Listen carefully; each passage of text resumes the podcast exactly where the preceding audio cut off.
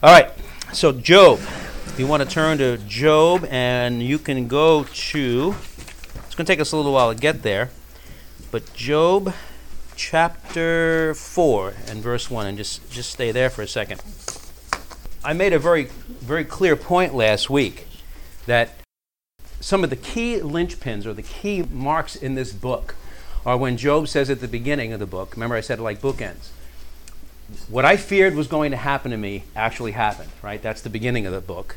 And at the end of the book, after all of the book is said and done, and God deals with Job and his friends, Job finally says, My ears had heard of you, but now my eyes see you. And that's the whole intent of the book.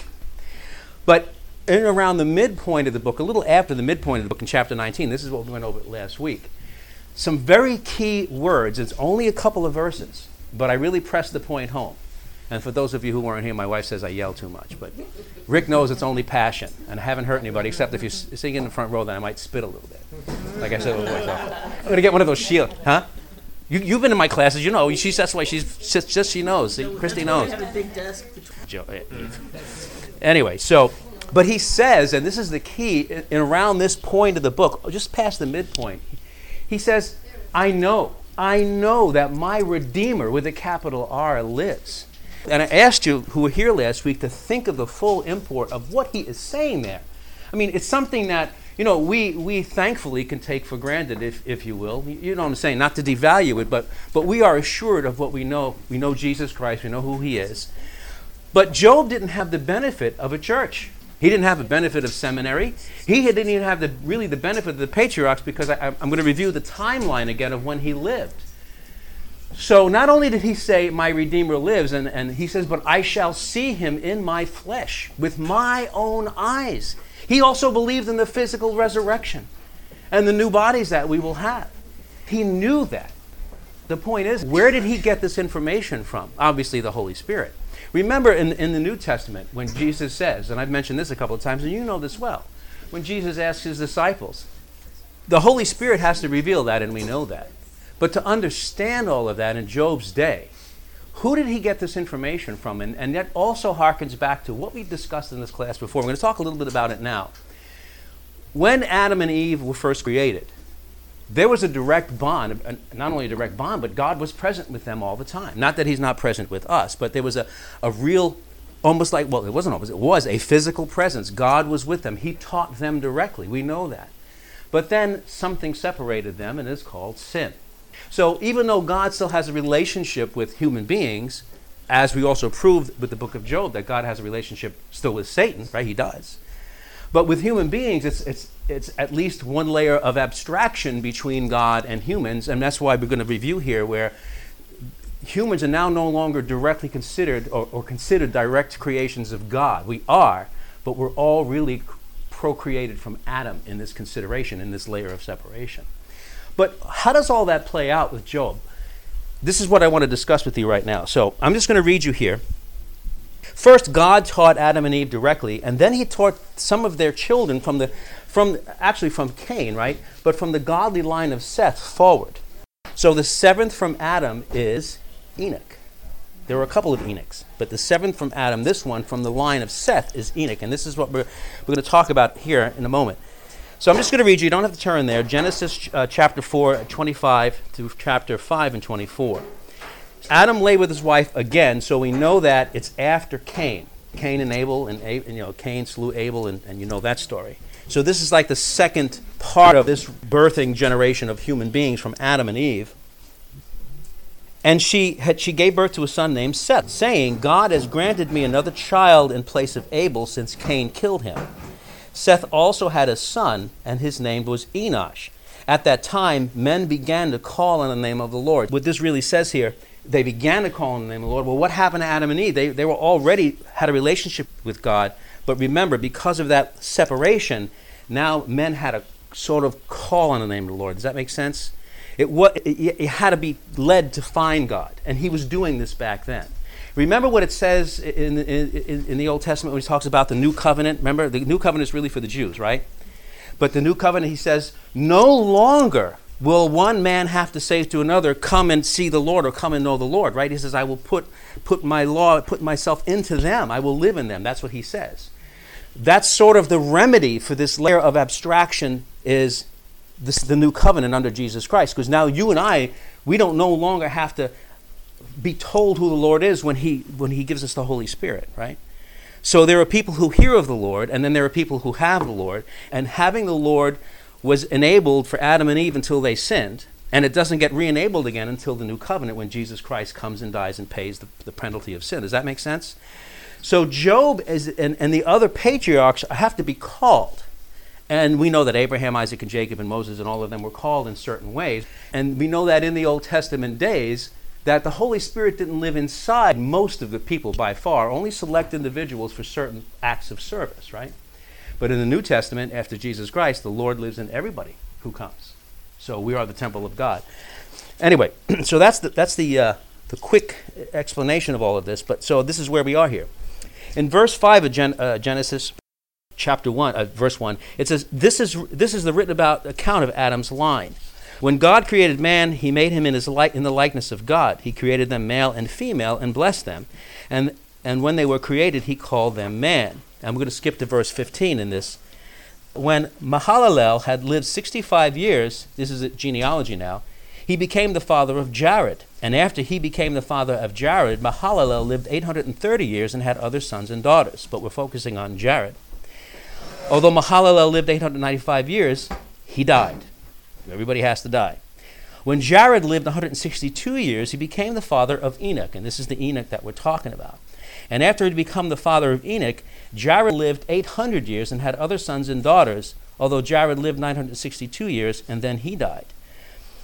Now, I want to give you a timeline. Just let me finish up this last verse here. When Enoch had lived 65 years, he became the father of good old Methuselah. Emphasis on the old, right? And after he became the father of Methuselah, and this is the qualification, it doesn't just say Enoch lived this many years and died like it said for the forefathers. It says Enoch walked with God 300 years and had other sons and daughters. And then it further says about Enoch, altogether Enoch lived 365 years. Enoch walked with God and then was no more because God took him away. So he had a special type of his ending of his time here, sort of like a rapture, sort of like it, right?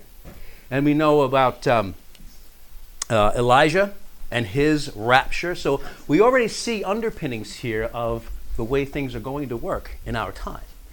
We're going to see more of that in the book of Job. But I'm setting the stage because I, I, the more I look at this, the more I, th- I think it's, it's really key to understand the time frame within which he lived and how he understood so much. And then we're going to see, as we get into today and finish up next week, with the 60 questions that God asks Job. These are very key to understanding a lot that the book of Job gives us. So it's not just about the suffering, although that's a key, and we discussed that quite a bit in this class. It's also now about the relationship and what God is going to do. Yeah. So in the beginning, God created. Genesis 1. Sorry, we had a little glitch here in the audio. Uh, yeah, Genesis. So we, we missed some stuff, but thankfully we didn't get into the real meat yet. All right. So we're going to go into we'll look at, look at the book of, of Enoch, and if you've never listened or you never looked at the book of Enoch, remember when was Enoch born? Three thousand three hundred eighty-two B.C. Would you say that was a, way before a lot of the history as we know it had happened? Yes? Listen to what this man knows. I want you to listen to what this man knows.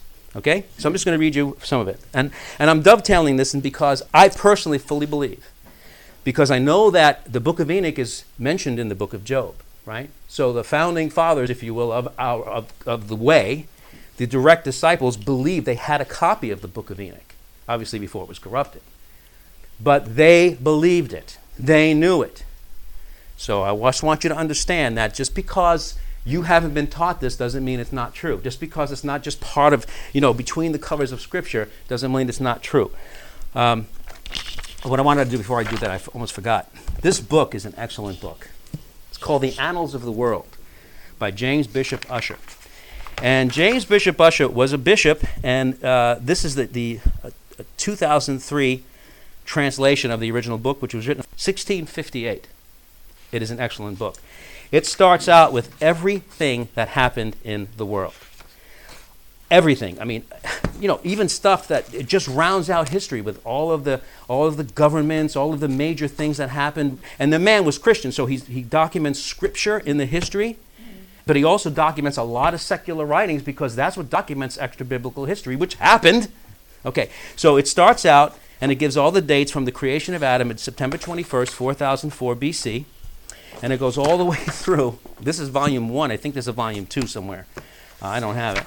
Uh, let's see. It goes all the way forward until, oh, let me see. I think it was around the time of Christ here. Let me see. Wow, there's a lot to So this book. something that's still in print. Oh yeah, I just I just bought it a few years ago.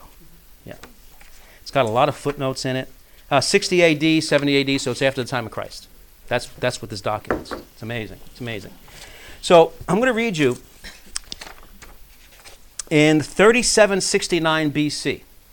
When Seth was 105 years old, he had his son Enos. The fact that the worship of God was even then wretchedly corrupted by the descendants of Cain indicates the lamentable condition of all mankind. We agree. Hence, it came about that even then the distinction was made that those who continued, now listen to this, that those who continued in the true worship of God were known by the name of children of God, whereas those who forsook him were termed the children of men. Okay? Now, I want to show you because I showed you in the book of, of, of um, Job at the beginning when Satan comes and it says the sons of God presented themselves to God. That's not human beings, that's angels. Okay? We talked about in Genesis where the sons of God did some awful things with human women. And well, it's really started with the Catholic Church back in, I think, around the 14, 1500s, when it was just too much to believe that angels, they were starting to really water down the basic truths of how God creates things and how they can do things. We're going to talk about that here in Job. So they, they torqued it. So a lot of Christians believe that the sons of God that went into the daughters of men because they saw that they were fair and then giants, they don't want to believe the truth. And I'll tell you, it's the truth. Okay, this is my opinion, but it's the truth. You can do the research and find out. The church believed this. The fathers believed this. But they said it's in, back from those uh, 1500s or something like that. It, it was from the line of Seth, the godly line of Seth. That's probably what a lot of you have heard. If you've been in this class, you've heard me show you and show you very well that it's not the case. The book of Enoch also talks about that. The very beginnings of this, uh, of 200 angels who came down to Mount Hermon and decided among themselves that they were going to do this extra, really, really bad thing with women. And again, this book was, was referenced by those early church fathers. So there's a lot to this. Anyway, so that's what it says here. Now let's go forward now. So that's 3769 BC. All right, and I want to show you now Job. There's a whole long thing here about Job in 1635 BC. And that's why, from this document and others surrounding it, it is thought that Job was born in 1635. And it says here, I'm just going to read you part of the end of this and the source of it. The book of Genesis ends with the death of Joseph and contains the history of the first 2,369 years of the world. This book was written by Moses. Well, we know that. This is the opinion of the Talmudists and is so greatly believed by all the Hebrews, and it references the Talmud here. Job likely lived toward the end of the period of history that was recorded in Genesis. The following account of Job was given by the Severus Sulpicius, and it's, it's a document, and it just, it just says, says more about it. At this time, Job lived, a man embracing the law of nature and the knowledge of the true God, and very righteous and rich in goods. He was renowned for the fact that neither the enjoyment of those riches corrupted him, nor the loss of them depraved him in any way.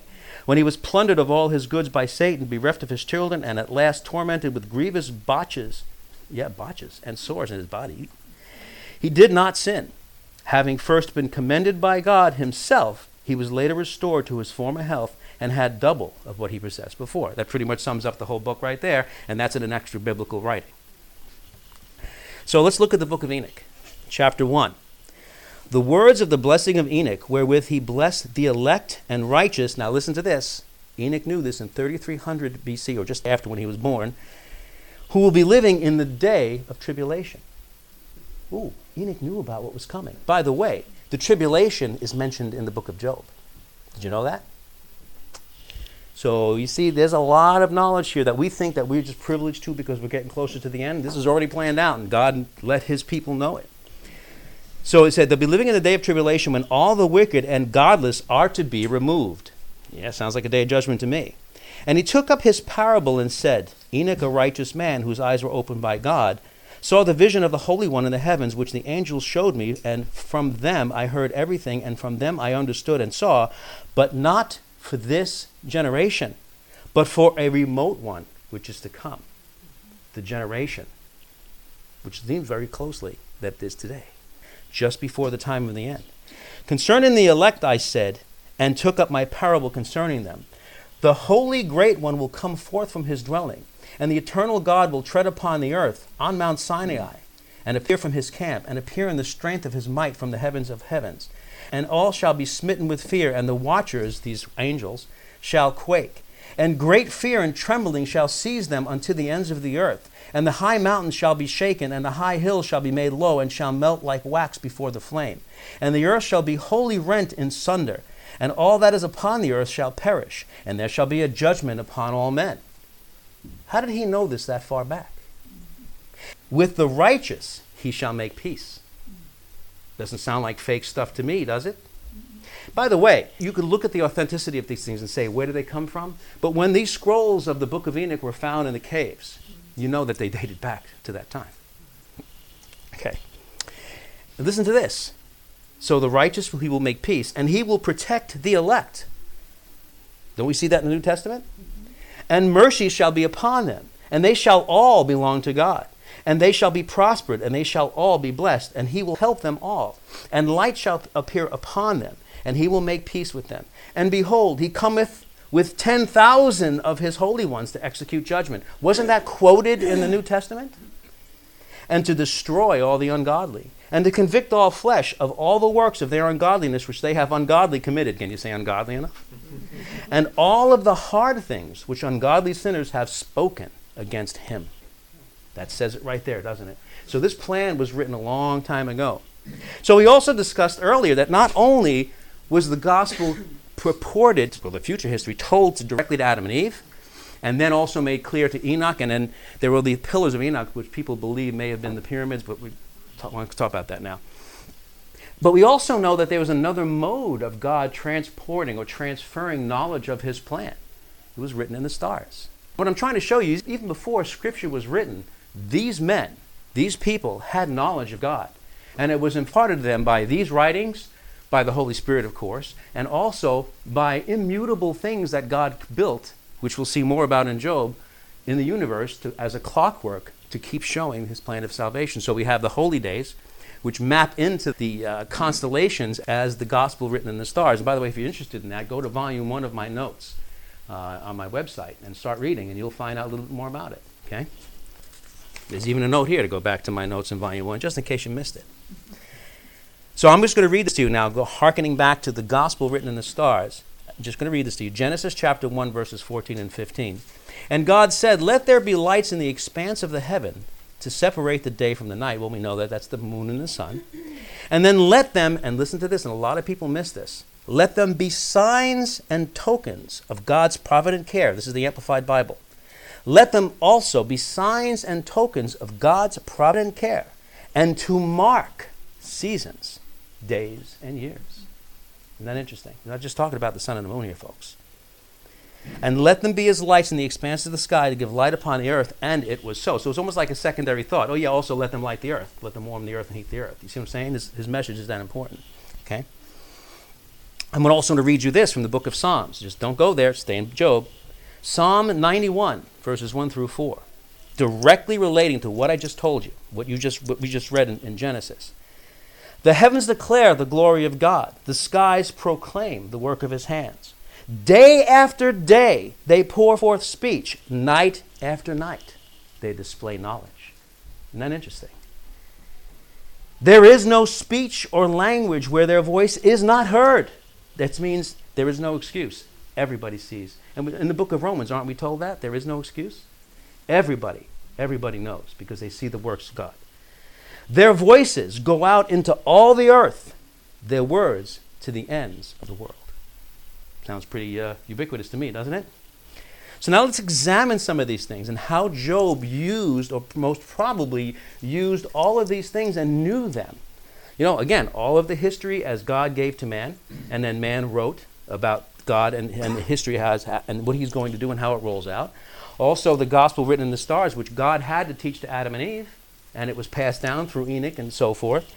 And also, possibly being a contemporary of some of the early, the early, you know, the early uh, patriarchs. Although we don't know exactly when he lived as, as an adult, when they lived as adults, right? So you see how I'm trying to tie this together for you? Job got this information, and it was very early in history. So there's a combination of things, even before Scripture, that detailed God's plan. And this is the setup for the book because God really lays it on to Job. All right, so now we're going to go to Job chapter 4 and verse 1. Job chapter 4 and verse 1. trying to tone it down, folks, but I'm trying to keep you awake. I'm watching y'all. I'm watching y'all. So make sure you're awake. That's when I slam I see. Everybody looked up.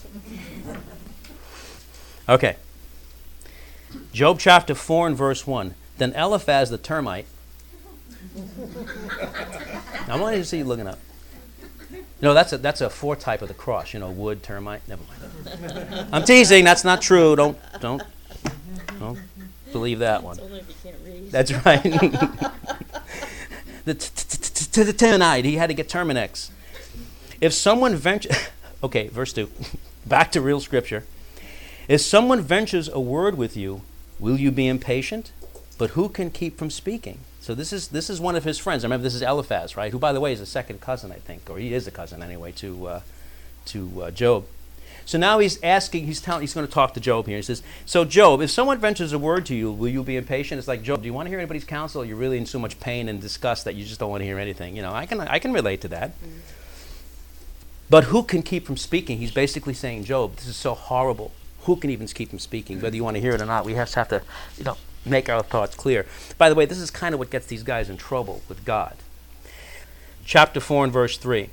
Think how you have instructed many, how you have strengthened feeble hands. So Job was a good man. He was also giving out the gospel as he knew it, right? He was also instructing, he was helping people, just like we do today. And God armed him and prepared him, just like he does for us today. Your words have supported those who stumbled. You have strengthened faltering knees. But now trouble comes to you, and you are discouraged. It strikes you, and you are dismayed. Should not your piety be your confidence and your blameless ways your hope? Uh oh. Self righteousness here. He's, he's like purporting, it seems to me, seems to me, self righteousness to someone here. Consider now who, being innocent, has ever perished? Where were the upright ever destroyed? So he's charging Job here. This is not a good thing. As I have observed, listen to this those who plow evil and those who sow trouble reap it. Well, that's true, but you see how he's putting the stick of dynamite under Job's already broken body? It's just like I said last week, and I, I, I take this to heart because it really applies to me, maybe more than anybody else. Be careful when you counsel somebody. And don't seek to counsel, seek to be a friend. And as I said, and I want to make this clear, there are various men who have positions in the church of pastors, elders, and so forth, deacons, and whatever else other churches may have, but we have. And it's a hierarchy of government. And there are certain times when they have a, a right or the ability or, or the, the scriptural backing to counsel. Okay? It's always in context of the relationship, from that level, from a pastor or an elder or somebody like that, or from a friendly level, from a personal level. But please, don't seek to be a counselor first. Be a friend. Because, you know, like Job, you can find somebody who's in pain and say, you know, you need to study the Bible more. You need to know that. And I've done that. And you know, knowledge can be a harmful thing when you have knowledge. And if sometimes, you know, I, I consider it a blessing like you, but sometimes when you really know a lot, you can always find something that somebody else may not know. You know that. You've done it. I've done it. And then you say to them, well, you really need to do this. This is no, you don't need to say that. Sometimes all you need to do is wait for them to ask you for advice. And sometimes all you need is just all you need is to be there as a friend. Or maybe if you see there's doctrinal issues with them, then you can help them, but also be gentle and then eventually point them to the pastor or somebody you know that you can trust who can maybe give a better answer. But you see what I'm saying? It's all in context of relationship.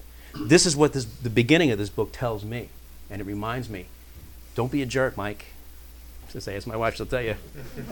she still married me anyway. I counseled her a lot. She said, I'm going to marry you, then I'll be counseling you, brother. So it's her turn now. For 24 years, it's been her turn. But you do get what I'm saying. And Job gives his response to Eliphaz's point of view. Then Job's second friend Bildad now takes his turn and tries to console Job by making the case, now listen to this, that all of this is not because of his personal sin, but that all of this evil which God allowed and eventually goodness will just emerge out of it all. So that sounds a little better, right? Here's what Bildad says Job chapter 8, Job chapter 8 and verse 1. So we see that Eliphaz gives reasons that, you know, this has befallen Job, and, and we, we saw about that, that there must be some hidden sin, self righteousness, things like that, right? Job chapter 8, verse 1. Then answered Bildad the Shuhite. Did I say he was really short? Never mind. Okay. let me see if this thing's still recording. It is. Very good. All right. Then answered Bildad the Shuhite. How long will you say these things, Job, and how long shall the words of your mouth be as mighty wind? Does God pervert justice, or does the Almighty pervert justice? If your children had, have sinned against him, then he has delivered them into the power of their transgression.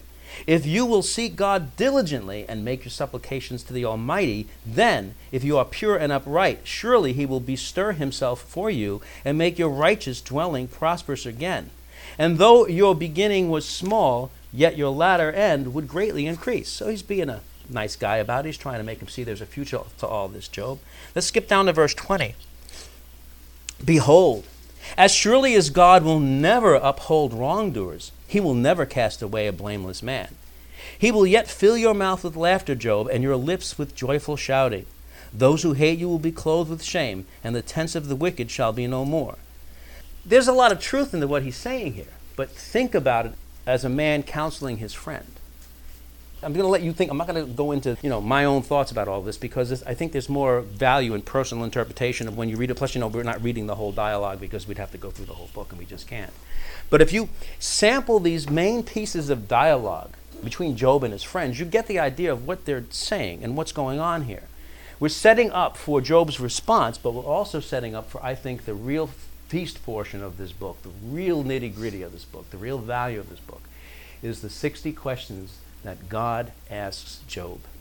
That's the big deal, right? So there's two main big deals in this book suffering, its application in human beings, why we are built for suffering, how we're supposed to respond to suffering, and how God responds to suffering in us. We've already reviewed that, I think, pretty well.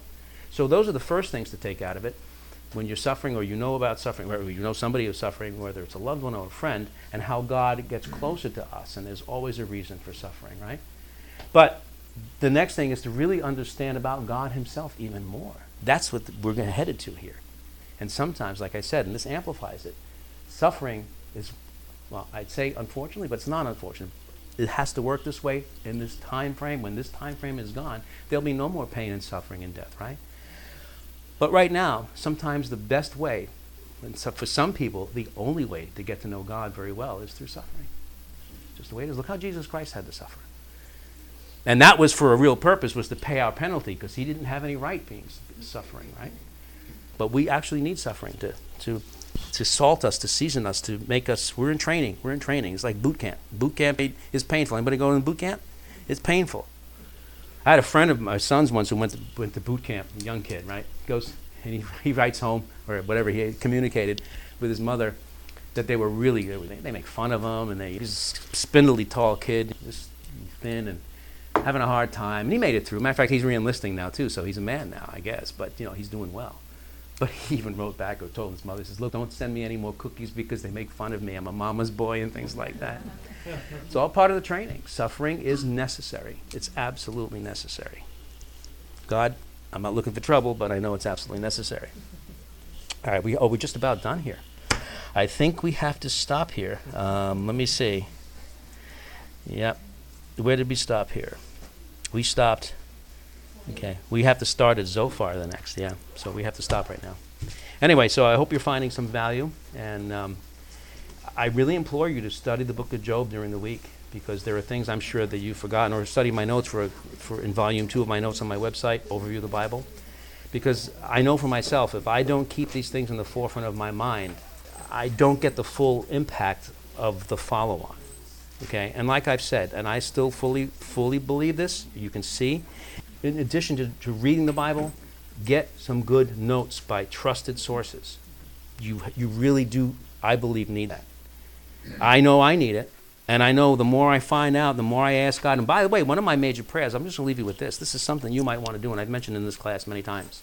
You have to, I think, ask God not only for wisdom and discernment in reading Scripture, but ask Him to bring you to the sources who can give you help.